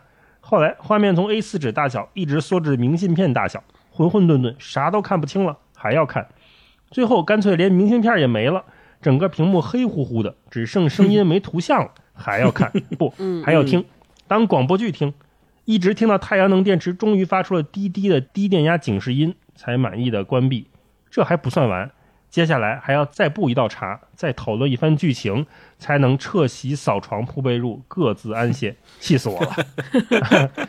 对，哎呀，这一段看的我真是觉得太可爱了。大家对一个电视，而且你看就这么看不清的一个电视，李娟都觉得哎呀好奢侈啊！我真是撞了好运了，就会为他这种小感动、小满足感到开心。嗯，对，对，后边不是说还还有一个，就是说他们吃饭的时候都得先问说什么什么海洋今天到哪儿了，我得看看，就是在讨论电视剧情。对。嗯嗯，所以，所以就是你可见他们在冬牧场、冬窝子里面的生活是多么的艰苦。这种艰苦嗯是我们城市生活的人难以想象的。看个电视还得等着那个蓄电池有电，而且只能看俩小时，看着看着中间还没有电了，然后就变成播听播客了，再往后看那个画面都没了，那声音都断断续续的了。对，这种生活咱们很难体会，确实是。哦，我我想在后边再跟分享一小段，就是他们这个用用电的情况，就是这计划用电啊，我们是体会不到的，因为他们只有一块电池嘛。对，啊，对这个可惜是太阳能供电有限，加之广告又又多，每天只能看到一半儿。通常情况是这样的：蓄电池完全充满电得两天时间，满电的情况下能看三个小时。到了第二天继续充电，但一整天充的电只够看两个小时了。第三天继续充电，这天晚上就只能看一个小时了。第四天非得休息一天了，于是到第五天又能只看两个小时。如果连着休息两天，第六天才能看完三个小时。特别像数学题是吧？第七天，请问能看几个小时？总之就是这么糟糕，而且前提是不能有阴天。充电时，嫂子也不得接错线路（括弧她老干这种事儿），由于没有插座和插孔，所有的电器接口全都绕成两个线圈儿，挂在电瓶上方的线圈儿大大小小有十来个，加之连接电瓶的两极还得分清正负，真是千头万绪。别说他，有时连我也搞得糊涂。（括弧完）嗯，为了省电，一到广告时间，我们就拔下电瓶上的线圈儿，在黑暗中一起等待。（括弧开灯也会浪费电嘛？估摸着五分钟后再接上线圈，就错过那广告时间哈。这样 每天从八点半开始，我们至少能看一集顺溜，就是我的那个我的兄弟叫顺溜，叫顺啊，溜，我的兄弟叫顺溜，对对对，嗯，在八点半之前有天大的事儿也不许开灯，大家坐在黑暗里 聊这聊那，孩子们凑在火炉边就着微弱的炉火玩耍手指的影子游戏。福尔马西打开手机音乐后，孩子们就一起跟着音乐跳舞、唱歌，轮流表演节目。嗯，每天电量结束的最后时分，仍然是一团黑暗，一屋子人静静地听着广播剧。那时谁要插嘴说句话，会立刻遭到大家的斥责。哎真是太喜欢了。这这个画面一下就出来了，嗯，太好了。对，人们之间特别可爱，这些人都，对，嗯对，我我来分我来分享一段，就是我刚刚前面说的李娟她的那个独特的第三人称代词的写法特别有意思。这段就是讲说哈，另外都说骆驼是抗旱耐饥能手，我看才不是。在南下的一路上，那些鼻孔没穿木栓的小公驼，个个一副饥不择食的模样，见到路边指头粗的一丛干草，都会停下来啃几口，屡屡掉队，害得维持秩序的李娟折腾了一路。只有负重的或有过负重经历的成年骆驼们最懂事儿，老老实实的被绳子穿成一串，一整天不吃不喝，照样安静前进。那次南下的转场途中，李娟负责牵骆驼，不知为何打头的骆驼总是郁闷的嚷嚷不停。他有一个绝招，就是紧闭着嘴，只在喉咙深处吼。明明离你只有两步远，但发出的声音就像在几公里以外。然后就是他这段是讲的，他放骆驼牵着骆驼走的时候，南下的过程当中，他负责去牵那个大批的骆驼嘛。在这个过程当中，他就发现了跟骆驼之间呢有很多不同的习性，有些小公驼不不服管教，然后经常去啃干草；但有一些已经成年的骆驼呢就比较听话，但是这些成年骆驼就喜欢叫，就尤其是他牵的那一头。所以你看，在这个过程当中，他就变成了第三人称，前面还都在写我怎么怎么样，我怎么怎么样，到这一段之后，就突然变成了说，哎，屡屡掉队，害得维持秩序的李娟折腾了一路。然后后面也写，那次南下的转场途中，李娟负责牵骆驼。你看他这么着一转换这个人称代词，让你一下子就变成了说，哦，不是一直用我我我的方式去去观察他的这个视角去看这个文章，因为前面如果你说我怎么怎么样，我怎么样，我的体会、我的感受、我的想法、我的判断，一直都是以我的视角来看哈萨克民族和冬牧场上面的这些牲畜一切的这个互动的过程，你就总是会说、哦。是我认为是这样，我觉得是这样，我判断是这样，我怎么怎么是我的感受。但是，一旦转换成李娟，你一下子就从一个我变成了旁观者。原来哦，李娟去放骆驼啊，放骆驼那个被折腾够呛的那个是李娟，你就一下子这个感受就不同了，就变得更加的真实，变得更加的让你觉得这段生活的场景在你眼前徐徐铺开的那个感受更加的鲜活，而不是说你如果是跟着一直我我我我根据这样的方式去做的话，你慢慢慢慢的可能就。太自我了，你就失去了那个第三者旁观的视角，失去了那个全全景展开的那个，就是失去了那个可以把哈萨克民族在冬牧场过生活的这个全景展开的过程，失去了这样一个视角。但是李娟她时不时的说李娟怎么怎么样，李娟怎么怎么样，一下子就让你又回到了可以用这样的视角去观察他们生活的一个一个场域里面，就特别好。嗯嗯嗯而且他的这个视角转换也是从中后部才开始有的。我发现刚开始他还是对对以我为视角，所以我们能感觉到他也是一个可以说是写作的技巧吧就是它是一个变化的过程。刚开始嗯我的主体性非常强，慢慢到后来我就越来越弱，我就越来越弱，我就变成了一直在看李娟，和他们当中一样。对变成了一个上帝视角在看这一切的生活。弱弱化了自我，自我在慢慢慢慢的弱化，你也能体会到这样一个变化的过程啊，这是特别鲜明的。对嗯就我不再是一个去跟随他们、记录他们，为了拿一笔奖金而写文章的一个汉族的作家，是是是对吧？对不是一个体验生活的人，而就是一个远房亲戚来和他们一起生活一段时间。所以我的那些笨拙也好，那些放羊过程中的狼狈也好，可能就是这些习惯了放牧的人在看一个。手生的一个亲戚在做事儿的时候的那种感受，就已经变成了他们生活当中的一部分。对，这个不用藏着掖着，不藏拙，嗯，没错，嗯，哎，是特别好。超哥再来一段超，哥来一段。我来一段，我特别喜欢他，就是这些，呃，他这个家庭叫驹麻家庭里边这个男主人和他妻子之间的这，他描写这些人之间的关系，我觉得特别可爱。嗯他说这样的，就讲了一个驹麻这个男主人放羊的时候想要穿新衣服的这个故事。这个男主人公应该是一个五十岁出头的。呃，一个中年男性，好喝酒啊，他是这样的，对，好喝酒，酒腻子，但是还有很灵巧，还会做很多事儿，算是一个聪明聪明人。组装啥啥都会对，对，啊特别特别厉害，嗯嗯，有想法。他说：“你看李娟对他的定定位非常清晰。他说，聪明又心高，能干又自负，这样的人在这样的生活中会有什么样的乐趣呢？说不清楚，因为他同时又是善良温和、易于柔软的。很多很多时候，看到他突然而至的快乐，心里一动，会很难受，又立刻随之一同欢喜起来。”他他接着讲了一个，李娟接着描写了一个快乐的瞬间。他说：“早茶时，我正在折叠干净衣服（括号洗完后在外边冻成了冰壳子，硬邦邦的挂了半个月，好容易才被大风吹干。）他突然轻身过来，抓过一件就想穿。嫂子眼明手快，一把夺去，坚决不让穿。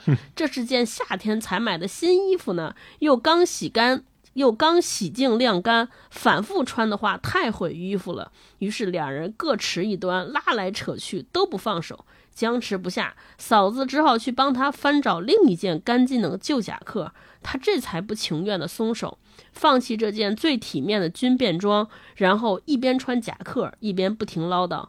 不给我好衣服穿，哼！我今天下午早早的就把羊赶回家。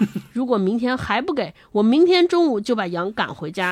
要是别人问我为啥回家这么早，我就说老婆子不给我好衣服穿。哎，穿成这样，这么脏，怎么好意思在外边转来转去？让别人看到了可怎么好？只好早早回家。然后大家就说驹麻的老婆子是个懒懒婆子。穿上后，我一看这件旧夹克，这件夹克不但破旧，还短了一截，还太瘦了，果然很不体面。然而几天后的一个早晨，驹麻还是如愿以偿地换上了那件新衣服，他高兴坏了，大声说：“这个才好嘛，穿上嘛，就跟毛主席一样嘛。”我说：“整天放羊，穿给谁看？”他用唱歌一般的调子说：“给绵羊看，给山羊看，他们看了都说：‘咦。’”这是谁？不像昨天那个人了嘛？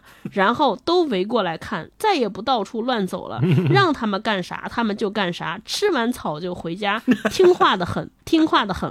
我和嫂子都笑了。清晨，我赶着小牛往北面走，半公里后听到身后有声音，回头一看，戴着红脖套，皮大衣敞开，特意显露出新衣服的驹麻骑在马上，大声的喊：“一，一。”一二一，命令马踢正步前进。经过我时，拐向小牛，快乐地替我把他们赶向荒野深处，让我少走一一公里多路。到了晚上，在野地里冻了一整天的驹马，铁青着脸回来，一声不吭，一碗接一碗喝茶。等喝饱了，终于缓和过来了，这才长舒一口气。然后让我给他拿来镜子，举着左顾右盼半天，最后满意道：“嗯，还是这么漂亮，还是一个小伙子嘛。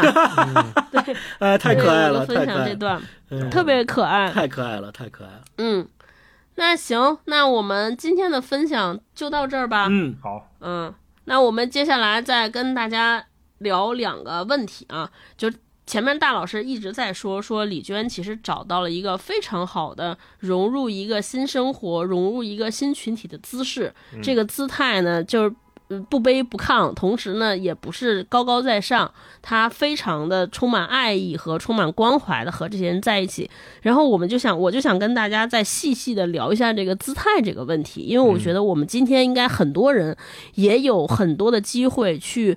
接触不同和我们生活观念和我们生活方式不同的群体，我们也会的遇到这种交融的问题，我们也可以探讨一下这个事儿。嗯，就是李娟在东牧场的最后一章里边，她写了一句话，她说，嗯在这样的生活中，并不是体验的时间越长就越理直气壮，恰恰相反。我越来越软弱，越来越犹豫和迟疑，越来越没有勇气。嗯，所以我想跟你们聊聊，就是到底怎么理解这种感情？就他这里边说到的，说我软弱，我越来越犹豫和迟疑，越来越没有勇气，是怎么理解？为什么会产生这种感情？嗯嗯嗯啊，星光。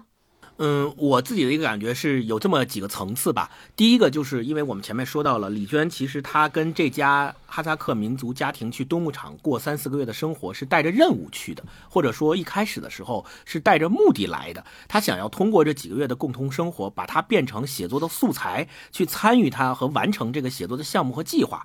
所以他在这个过程当中带着一开始带着这个目的来，那他一定是想一开始就想好了，或者说一开始有。一些方向，说我要跟他们在家在相处的过程当中，写一些什么，了解些什么，去探求一些什么点，他可能在脑子里或在有有副稿了，在脑子里有这样的一些方向的想法了。但是通过在这个真实的生活当中相处，越相处就越发现了自己对于他们哈萨克民族真实生活的无知。这种无知，用他自己的话在文章里面是这么写的：他说，比如说他去人家做客的时候。呃，哈萨克家庭里面的那些孩子、大人已经跟着音乐跳起来了。那个时候，他自己的感觉就是我心里痒痒，但强忍着坐在那儿微笑，不能动弹一下，不敢泄露太大的激情。这是一个陌生的地方，与其说我是骄傲的，不如说我是害怕的。那他害怕的是什么呢？害怕的恰恰就是他发觉自己越跟他们相处，越会暴露出自己的这种无知。这个无知是什么意思呢？就是他跟。哈萨克民族跟军马一家的沟通和交流，第一是因为有一些语言障碍，第二就是虽然没有语言障碍，他也没有办法去深入的探求某种他想要的知识啊、传统啊、习俗啊，或者是他们的生活方式。他想了解说，哎，为什么山羊跟绵羊他们，你是怎么通过那个，就是他跟军麻问那个问题，说你们是怎么远远的就能知道那个那一群是羊还是牛还是骆驼还是马？我怎么就看不出来？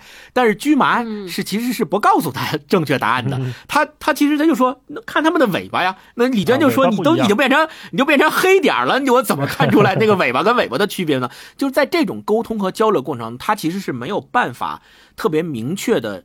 得到他之前想得到的，在这些生活方式上，或者是在一些知识传统上面的一些确定的答案的，这个时候他就只能靠他自己肉眼的观察，但是这种肉眼的观察是没有办法得到百分百的印证的。这个时候他用他自己，还是用他自己的话说，就是总之，我小心翼翼地观察着眼下的生活，谦虚谨慎，尽量闭嘴。否则一开口就是废话、蠢话和梦话，这个其实就是一个特别显典型的外来者，一个旁观者，一个不属于这个地方的边缘人。当他进入到他这个地方的生活的时候，所产生的一个非常正常的现象，就是他不了解这个生活当中的一切，他又对这个生活当中的一切好奇，但他又没有办法，没有好的方法。去得到他想要得到的答案的时候，面临的这么一种状况。所以你看，他就说，虽然他们一直无法理解我的行为，但也不排斥我的存在，但也没有给他提供他想要的那些答案。然后紧接着第三个层次就来到了说，不仅仅是这样，他对于哈萨克这个家庭的牧民来说是一个局外人，或者叫我们说是一个边缘人的角色。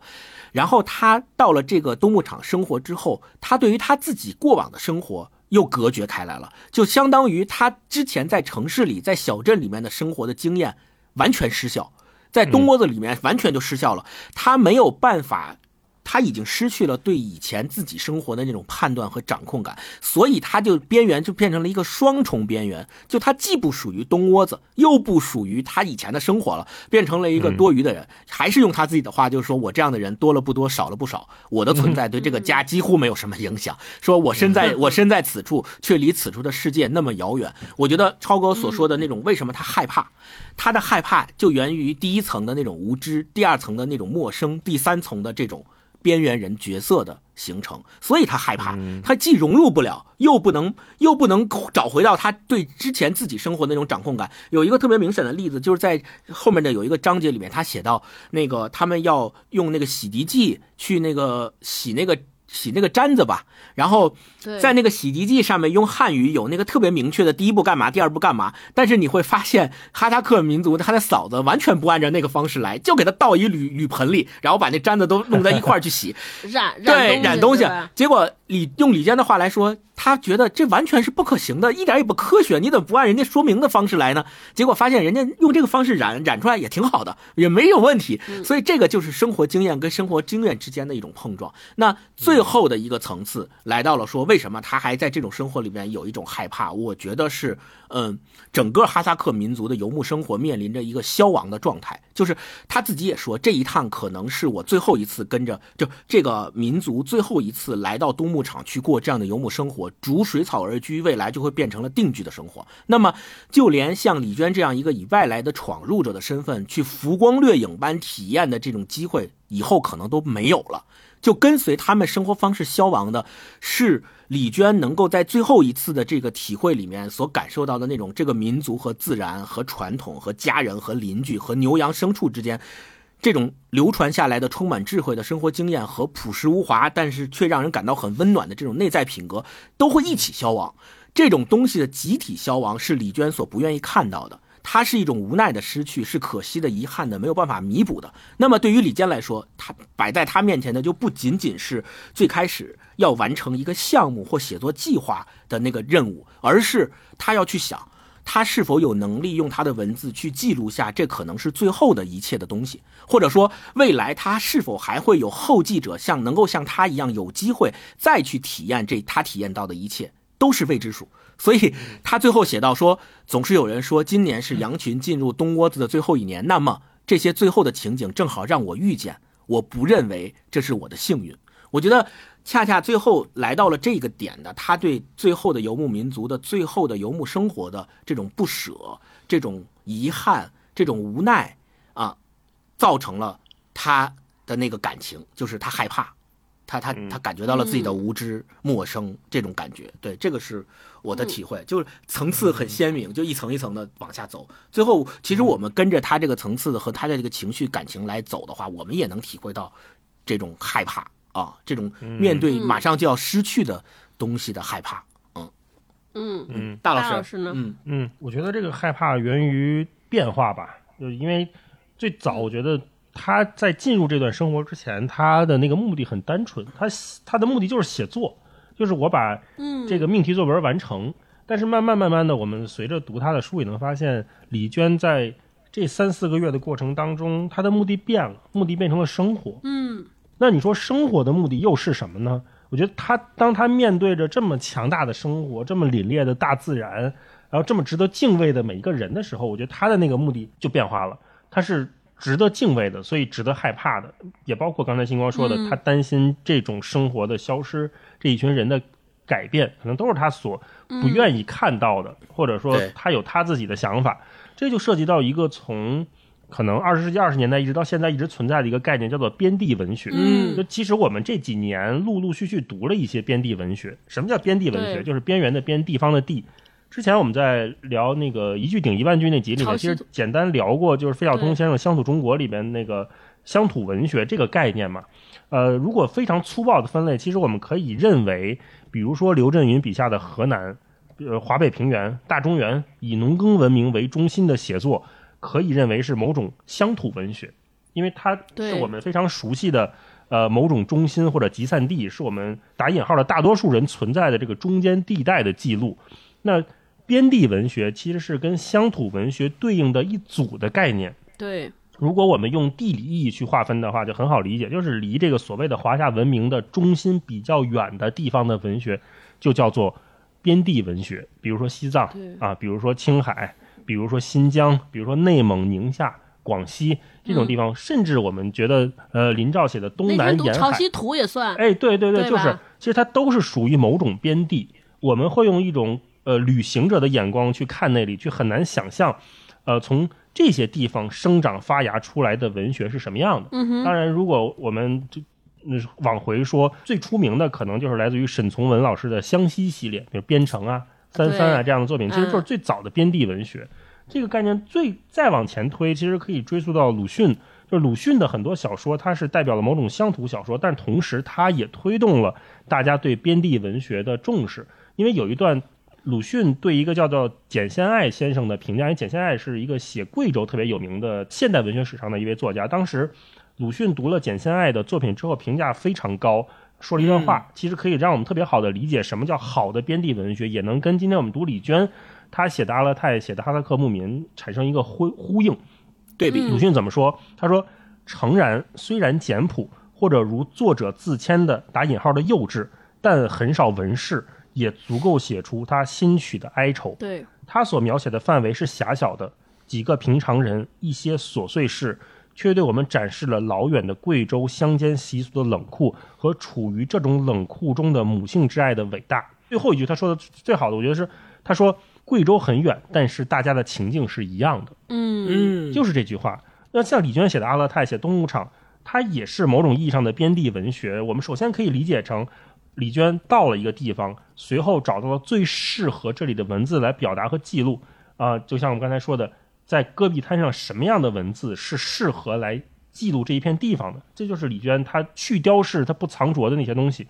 她找到了一种属于西北、属于新疆的语言之后。她从丰富的生活里面再次挖掘到了所有人读起来都会一起共振的感情。她的文学作品成为了某种地方的代表。就如果再回看鲁迅那段话的话，我们也可以说阿勒泰很远，但是大家的情境是一样的。嗯，对。然后后来我发现，就大家喜欢李娟的理由，并不是他写了什么，更重要的是他没写什么。因为我们知道，像写这种边地文学，很多。时候写作会容易陷入到一个刘大仙先生他提出来两个误区，他是一个社科院老师研究民族文学的，他提出两个误区，就是一种是带有中心视角的傲慢和审视，另一种就是有意强调你我的差异性。对，就李娟在她的写作里面这两种误区她都没有，她都没有写，我觉得这才是一个好的边地文学。像李娟为什么写了这么多年，大家一直很喜欢的原因嗯嗯嗯。呃，超哥怎么看这个？我其实挺愿意和大家探讨一下，就是我们这种普通人，如果我们也不是写作，当我们遇到一个陌生的人群，甚至一家陌生的公司、一个陌生的场景，如何融入？我觉得整个这个李娟写的前面写的那句话，说我越来越缺乏勇气，越来越迟疑犹豫，呃，就这个过程是挺，是挺值得我们来。自己探讨的，就我我们经常说一句话叫“当局者迷，旁观者清”，我们很信奉这句话，所以我们经常会请一些所谓叫外部的视角、外部的顾问来给我们出主意，对吧？来帮我们想想办法，说对吧？你没有你看得清楚，你在外边很远，所以你能了解一些事情，能帮我们做决策，对吧？但其实今天看完这个话，我才发现，看完这本书，我才知道，就是呃，因为我们经常站在外边的人。呃，接触一种陌生的东西，都会有一个思维惯性，就是我们首先会找不同，对吧？哪些和我是不一样的，然后给这些不同进行归因，或者找一些理由来解释他们如何形成今天这这这个东西，然后同时就是难免又会搞给一些找找出路、出主意，对吧？如何让你成为不一样，比今天更好？但是你仔细看，我们出的那些主意，很多情况之下不是真的在给他们出主意。其实这些主意到最后就是如何把你变成我，或者把你的不同变成和我一样的方式。嗯，这就是我们。然后我们再加之说，你找找找给主意的时候，说所谓叫旁观者清嘛。你清楚了之后，你就说你不应该这个，你应该大刀阔斧做一些决策。但是有一个。前提条件忘了，就是他不是你，就像今天哈萨克人，我想李娟可能接近东牧场的时候，也难免带着一些问题，或者一些帮着这些哈萨克人找出路，对吧？他们生活这么艰苦，十二天就得换一个地方，以后这些人怎么办，对吧？他们，然后你看他不是说，李娟在书里说说我会问每一个哈萨克的进来的邻。进来的这些客人一个问题：你们是觉得游牧好还是定居好？这其实潜意识当中当中也是在给这些人找办法。对，结果当他跟这些人生活在一起，牵绊越来越多的时候，他反倒找不出什么解决的问题，是的，是的，解决的方案和方法，对吧？因为他知道了这些人生活的切实的困难，以及这些人如何成为他们他们生活当中享受这份生活过程中的一些乐趣、安宁和平和。对，就是你跟这些人生活的越久，你的牵绊才越多。所以你我们再看前面我说那句话，所谓叫“旁观者清，当局者迷”。迷是迷在哪儿？迷的就是他们有更多的顾虑，更多的牵绊和更多的在乎，对，更多的爱。是对。所以我今天看完这本书，我觉得我们也是作为一个外部人，在接触一个新鲜的人或者新鲜的事儿或者一个新鲜的领域的时候，千万不要仗着旁观者清的这个这个姿势来轻易给别人出主意。就是你恰恰要明白，你不是别人，别人也不是你。对你不知道他们在忌惮什么，他们在顾虑什么，他们爱什么，他们在乎什么，所以不要轻易的给人家建议说你不要这个，你要那个，你过那个，那个是更好。没有，就你给的所有一切更好，其实都是。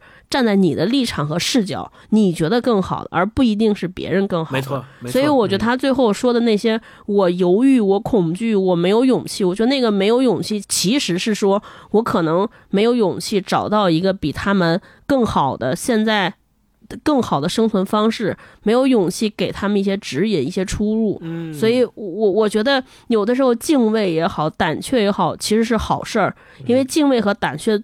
背后其实更多的是在乎，更多的是理解和更多的是我关心和爱。对，说的特别好。嗯嗯，今天聊了这么多，我们最后回一个结束的问题：我们都这么喜欢李娟，这么喜欢东牧场，我们难免再做一个大的大胆的预测。你们觉得，就未来？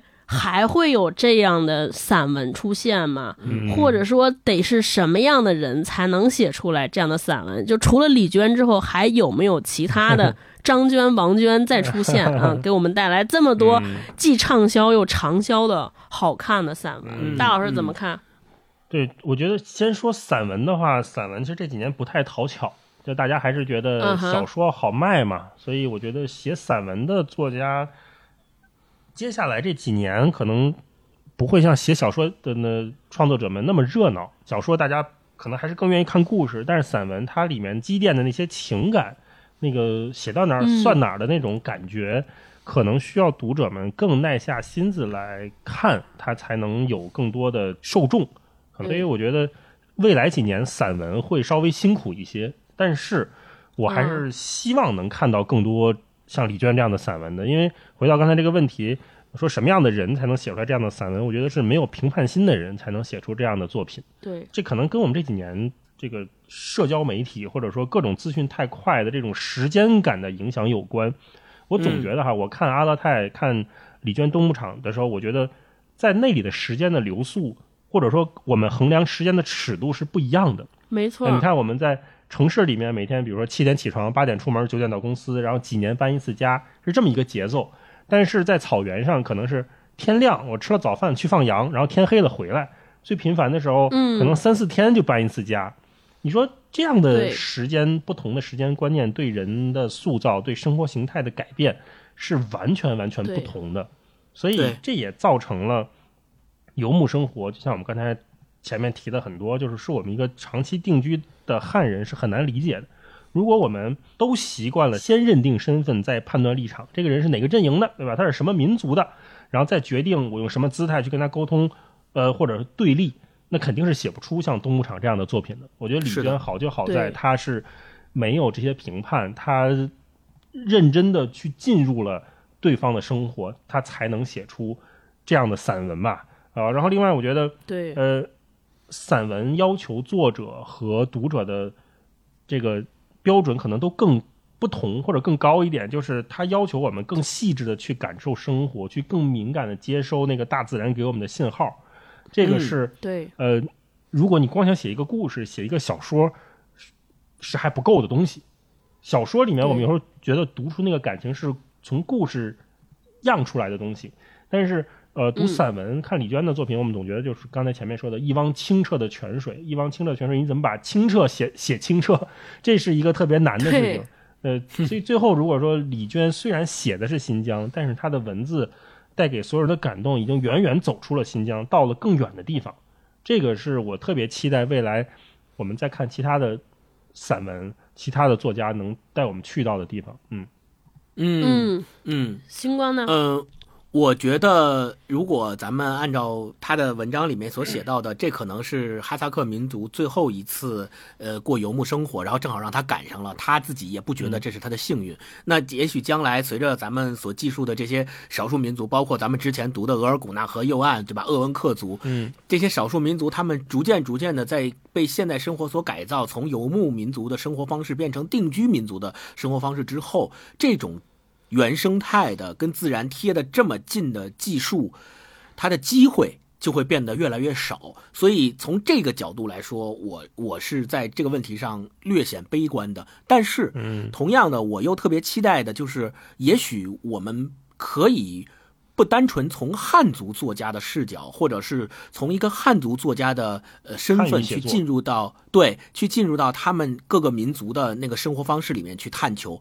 我们也可以。就像这个李娟老师《冬牧场》里面描写的那些上学的孩子们，哈萨克民族的那些孩子们的身上，也许可以把希望寄托在他们身上。他们学习了汉语之后，他们可以用这样的方式来记述他们自己的生活。这样的话，可能会有。更加意想不到的效果，就是不是以一个外来人的身份去观察他们，他们从小生活在那样的传统、那样的家庭、那样的生活里，他们未来长大以后，如果他们有能力、有机会的话，他们也可以出来写，不管是用汉语还也好，还是用呃少数民族的语言来，他们。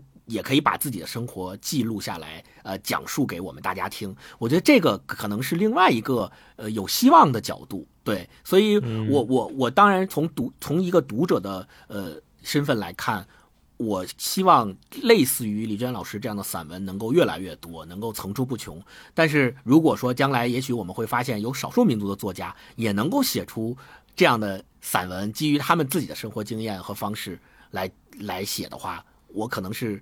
呃，在这方面更有希望的啊，我更更愿意看到这样的作品出现。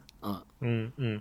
嗯，我记得李娟好像在某次采访里面，她也提过，就是哈萨克也有他们自己的文学，就是他们也有自己的写作，但是对，可能是因为比如教育程度或者说这个传播的不一样吧，力度，他们的就是风格还是跟我们习惯当代阅读的东西不太相同。而且这里面还涉及到一个翻译的问题。如果真的是用本地的人的语言去写的话，你看我们读《潮汐图》都已经那么费劲了，它还是一个半 方言的写作，我们都这么费劲。但是如果你要再读哈萨克族的，你看他那里面老提到“霍切”，是吧？什么意思？其实咱也不太懂。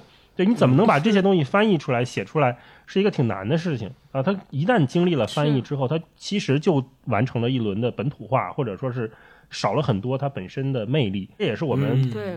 只会读中文的一个特别遗憾的地方。如果是会多种语言的话，这个阅读起来一定会感觉更不一样。就像前一期咱们聊那个你一生的故事，是吧？那你会了一种语言之后，其实你是另外的一种思维方式，一种时间感全都变了，这就通了，对吧？你看，在那个阿勒泰的时间感和在那个外星人的七只桶的时间感，其实都是不一样的。对对是是没错没错。是是的。嗯，超哥呢？超哥你怎么看？你是乐观的还是悲观的？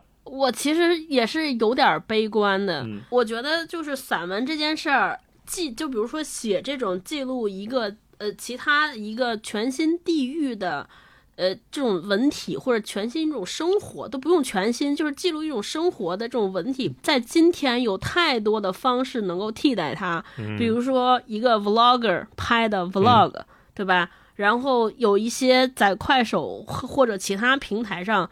做直播的这些当地的主播，嗯，同时就他有很多太多的方式向我们展现一个我们完全不熟知的地域或者完全不熟知的人的风貌，嗯，那这样呢，就这种载体呢，它其实咱们先不说能不能完全展现风貌，咱咱先把这个事儿撇在一边儿。我觉得最大的影响是在于，对我们这些读者或者这些潜在的希望了解这些相关内容的人来说，我们的心态变化了。越是这样，我们可能对于其他地方或者其他人，我们怀抱的那个心态就越来越多的是在找不同，在找差异，在猎奇，对吧？呃，甚至是把我们的一些希冀也好，或者说把我们。对于现在生活的一些不满也好，简单的进行投射，因此我都有点担心，在这样这样下来之后，无论是这个内容生产者，还是阅读者本身，就我们越来变得越来越浮躁，我们越没有办法静下心来，透过这些表面的事件，而往下走，看看这些到底就是支撑这些生活之下的底层的东西是什么。我觉得我们现在越来越没有耐心，越来越没有这些呃空间来容忍和来容忍或者来欣赏这些文体，所以我对这个事情就是微微有点悲观。嗯，那今天我也想说，就是说，其实如果我们就是随着李娟这些像李娟冬牧场这样的书籍，它在畅销榜上，我也希望能给一些正在写作的作家有一些鼓励。就确实我们还是希望看到的，就是你到底是期望读者先有改观，还是先有作者先开始写这个，咱也不知道。我觉得这个是挺难解决的事儿。嗯，我觉得最最起码是先让一部分人先读起来，先写起来，走着看。嗯，对，对，我觉得大家也也也想通过这个我们这个小小的节目，也给大家做一个号召，就是我们在接触一种陌生的生活，或者就大家还是要有勇气，又多有时间，就把静下心来去找一些生活中的更深、更深层次的这些爱也好、温暖也好、安宁也好、平静也好，而不只只停留在故事。停留在事儿，没错，停留在观点，对吧？嗯，我们也去找一些情感情绪就很难以描述的东西来进行丰，来丰富我们。对，嗯，那我们今天的节目就到这儿，聊到这儿。嗯，对对对，就就跟大家聊到这儿。那也希望大家在评论区跟我们说说，如果你恰巧已经读过了《冬牧场》，跟我们聊聊你读这本书的感受。对对，也可以跟我们聊聊，假如给你一个机会，你去展开一种新生活的体验，你想体验一种什么样的生活？嗯，希望体验三个月还能回来得到什么？对对对对对对，嗯，短期体验想去干点啥，然后我们会在评论区选出五位朋友送出。呃，李娟老师的《东牧场》的纸质书一本啊，希望大家都能喜欢这本书。嗯，对，好，好，那行，那我们下周见。祝大家还是啊那句话，在二零二三年有一个好的年景，对，开个好头，收成，嗯嗯，开个好头。好的，行，那我们下周见，我们下期再见，嗯，拜拜拜拜拜。这一切没有想象的那么糟，想捕捉一只美丽蜻蜓。却打碎自己心爱的花瓶，燕子飞回了屋檐下的巢。这一切没有想象的那么糟。